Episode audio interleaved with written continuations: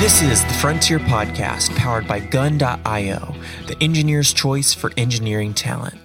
If you like what you hear, rate, review, and subscribe, and follow us on Twitter at The Frontier Pod. One of the most difficult transitions an organization can make is moving from how much will that cost and how long will that take to how quickly can we deliver first value.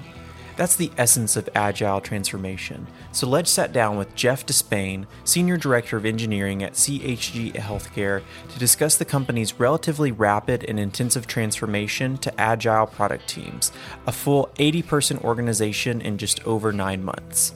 Jeff shares lessons about change management, leadership, and customer focused value. Jeff, great to have you. Thanks for joining us today. Hey, I'm, I'm very excited to be here. It's really good to have you. Could you give a two or three minute intro of you know yourself and your work, just so the uh, listeners can get to know you a little bit? So myself, right now, today, currently uh, director in IT for CHG Healthcare, and we have a team of about uh, 30 engineers. Uh, we've got a team that's recently gone through a, a, kind of an agile scrum transition over the last year, which has been pretty exciting. We've also adopted some new technologies, uh, been developing, uh, we've had a lot of technology developed in Salesforce. We've incorporated uh, more capabilities where we're now building in AWS and doing a lot of cloud development. It's been a great transition for us. All of that over the last year. Um, and the team has done just a great job. We've come from a, a a lot different place a year ago to where now we're kind of already uh, through some of these transition transitions, and we're really starting to start hitting on uh, more and more cylinders.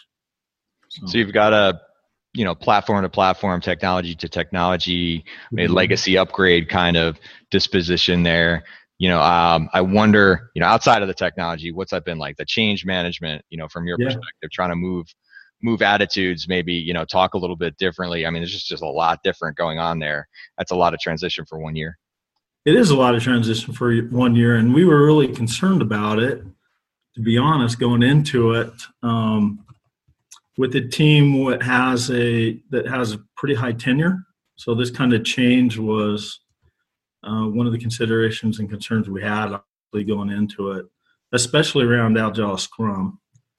And uh, however, we brought we onboarded a we brought on a team to help us go through that and kind of consult with us as we went through that, and I think that kind of helped. Also, uh, just the culture. We're we're lucky to work in a place that has a really good culture, and that culture, along with a lot of the agile principles, I think really helped us move a pretty good sized team. And the, the size I gave you was just the developers. If you consider the whole team, you know, we're probably 70, 80 people that went through that transition. And uh, so I think really I've been through this kind of transition before with other companies. It took a little longer. Uh, here, I'd say it's taken us about nine months to kind of get through that to where we were not looking back and saying we want to go back. We kind of already passed that. And so the culture had a lot to do that and being considerate of the change management. Also, there's pretty a high touch approach to leadership here. Um, where we do weekly one-on-ones and um, I stay really close, uh, you know, to the people as leaders. So I think that kind of helped with that transition. Yeah, how do you arrange? So, I mean, 30 engineers you must have um, now. It was a Scrum team approach. What was the difference in um, the team and organization uh, arrangement? You know, as you went from, I'm guessing, from more like a waterfall sort of uh, format to to now Scrum teams. So, how big are they? How did you arrange leadership and management you know, around that that transition? How do you break up the work? That's a great question. So, functionally, we didn't change too much. Um, the functional reporting kind of stayed the same. However, the first thing we did that lasted just a few months is we broke up into product teams and we kind of organized the product teams around our, our business value stream and uh, so with those product teams, you know, that provided some focus first for each of the teams and started um, helping us um, kind of build out the teams and separate them into not just focus, but, you know, the right size teams. Um, that lasted for a few months. And then we came in with Agile and started building you know specific scrum teams right now we have eight scrum teams out of that number of engineers and i guess i should add uh, all of our engineers involved in that. So we're probably up around 42 so we've got an average of five engineers on each scrum team. And so you broke them up along product lines then. So there's a, a customer alignment there? Yeah with our value stream and our customer alignment. So we're a bit of a sales organization. We do staffing for medical companies, for hospitals. So we have uh, our clients are hospitals, and uh, uh, physicians would be our uh, providers, and we um, we match them up. So where there might be a, a, position opening with a with a client with a hospital, we help do all the logistics of finding and credentialing involved with onboarding a, a physician or a provider we know that business just not in yeah. healthcare right so, so I, am interested you know just from a technology perspective you know um, how do you facilitate maybe some of that matching kind of thing um, you know there are a lot of a lot of businesses that use it you know essentially like a two-sided marketplace right you know like basically uh, you know you've got your customer and you got your provider and you're putting that together right. in the middle you know you're mm-hmm. the, the you're the technology and human middleware there uh, what's that look like and how do you address that? A lot of people try to build businesses like that. Well, it's not all technology. You know, I think uh, for CHG Healthcare, especially, um, a lot of it's fairly high touch, right? Uh, we have a, a, great sales department, and they're pretty high touch, reaching out to clients and the providers. Um, where we are wanting to grow more is in the tech. So we've kind of become, we're kind of focused right now on not just being high touch, but also high tech. And to and for our clientele, uh, clients and providers, providing a little bit more user friendly, you know, technical experience for them, where where that comes into play. So it's really going to be going forward. Both of those, obviously, uh, getting a lot of attention from us as a company. From an IT standpoint, we're pretty excited that we have an opportunity to to bring that high tech, and the, the company's investing in that, and we're kind of going forward with that focus. You talked about Salesforce, obviously a big mm-hmm. SaaS product. You talked about AWS, which means you're going from on-prem to cloud. Um, how does that play in? Did you find that that kind of transition had to happen at the same time as Agile? Well, no, we actually did it at, at the same time, but it didn't have to happen at the same time. It was an opportunity for us as we so we so Salesforce is a large part of our infrastructure and a lot of our tool set. Um, what we saw was an opportunity in in some of the new solutions we want to provide to you know look at some other technology stacks. So and and cost is one of those things you're always you know looking at and so uh, we were looking at some of our external facing solutions and we felt like AWS was a good platform. Some of the technologies we wanted to work with were would work better in that space.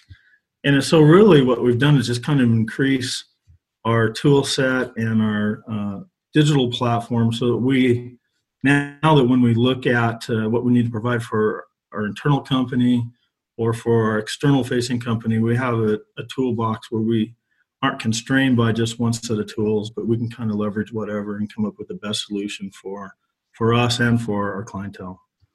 So, as a new as a new agile organization, mm-hmm. uh, I'm interested to know how has your estimating and budgeting evolved.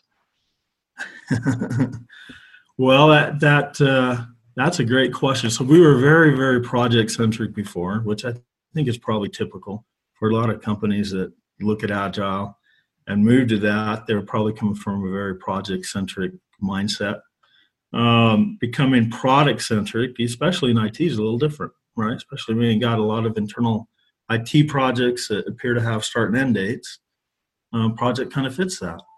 Whereas product, you're looking at building and maintaining something longer term, adding in different versions and revisions, and really keeping the focus on that as a product. So there's a little bit of mindset there. So the estimating becomes a little different too. I think if you're aware of Agile Scrum, you're you know you're in a, a different mindset where you're starting to put some of that more of that ownership closer to the team. And uh, but that's actually gone pretty good. You know, we're able to differentiate our focuses. We have product managers running different parts of our, even our internal development, and the teams have over time started to refine and develop that backlog more and more. Initially, that was kind of rough, but now, you know, they're starting to get a pretty good step on that. And and our estimation is now a little bit better. I think it's harder. We're still going through a little bit of the challenge of you know, we're not just sticking a date out there and trying to hit it. We're focusing more on delivering value. But I think what we're seeing is with the frequency of the times we're presenting that value at the end of every sprint, for example, that the collaboration with our customers just keeps getting better. They don't feel like they have to wait six or month or six months or year or longer before they get an update. They're getting that more frequent. So the discussions around a date all the time seems to start moving away till you know when can we get this value and and that type of discussion. So it's actually a great change from dates to value.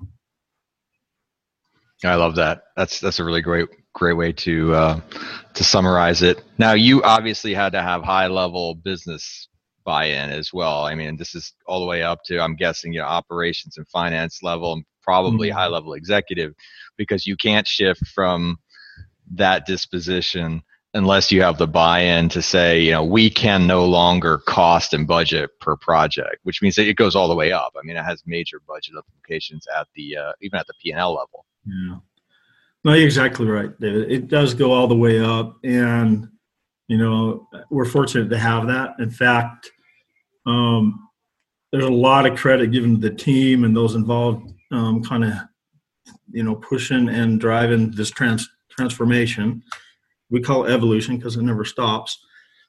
But uh, you know, without the support from higher up, without the funding, without the continual backing, then it would have been a lot more. You know, probably wouldn't have been successful as quick, right? Um, we'd probably still. I've heard of uh, situations where uh, companies try to bring on agile Scrum from gra- grassroots and try to develop, and that can work but that's a longer term thing. But at some point, you're hitting into business, right, and getting them engaged.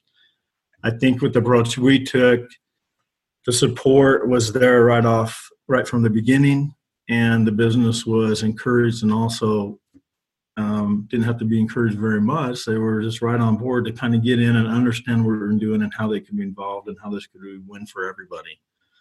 And uh, that was very helpful in this process. So yeah, I'm sure that sends you home with more of a smile than than trying to drag the change management train behind you. Yeah, absolutely. So change management wise, getting the the business buy-in initially and and being and having that buy-in continually really helped make the the process smoother for us. So so my last and favorite question, you know, we are mm-hmm. obviously in the business of finding and vetting, evaluating, you know, and then obviously placing right the mm-hmm. the very best software engineers. So we take that very seriously. We have a mm-hmm. multi-tier process, all kinds of you know interviews, testing, etc. Um, mm-hmm. That said, you know we know we can always learn from other you know experts in the field. You've been doing this for a long time, so I'm curious to hear from you. You know, how do you evaluate and find you know and, and understand that you're talking to the very best engineers for your team? You know, what are your hiring heuristics to bring the best software engineers on board? Well, that may answer may surprise you a little bit. We um, we have a, a breadth in skill set levels with our engineers, right? And um, with each of our Scrum teams right now, we've actually taken a close look at all the teams and the skill levels that we have across the engineers, and, and we're looking at that right now and we're realizing we have you know a lot of engineers what we'd call engineer two. We have one two engineer one two and a senior engineer. A lot of our engineers are engineer two. With a really strong medium senior engineer type feel and as we build these teams we're right now looking at how we want to grow more in the the heavy skill set lead some of those senior engineers into principal engineers at the same time bring on junior engineers and kind of get more of a bench on each of these teams. Um, when we hire, however, we're not always we don't jump right into the skills. For us, a lot of it is culture. A lot of a lot of it is just discussion with members on the teams, with a candidate, um, feeling you know understanding where they're coming from, where they've been working in that, but really where they're coming from for a culture fit. Um, we actually feel pretty comfortable where maybe we hire someone on their strong culture fit that we can blend in and help with any technical growth that may, you know, may benefit them forward or the team. Um, but again, back to what I was saying there, now where we're kind of looking for very high end engineers, like you were talking about, and how we rate that.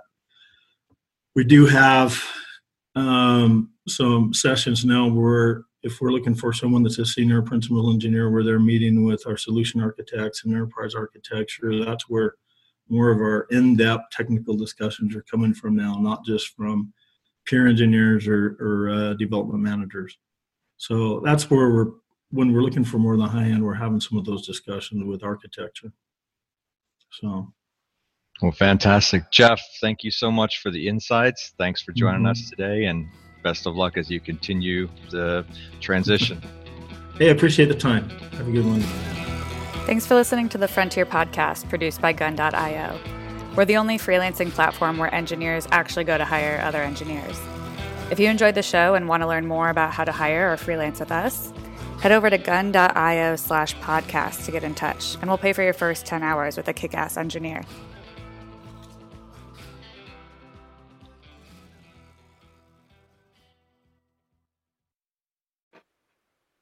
Thanks for listening to the Frontier podcast produced by Gun.io. We're the only freelancing platform where engineers actually go to hire other engineers. If you want to learn more about how to hire or freelance with us, head over to Gun.io and get in touch. Let us know you heard the podcast, and we'll pay for your first 10 hours with a kick ass engineer.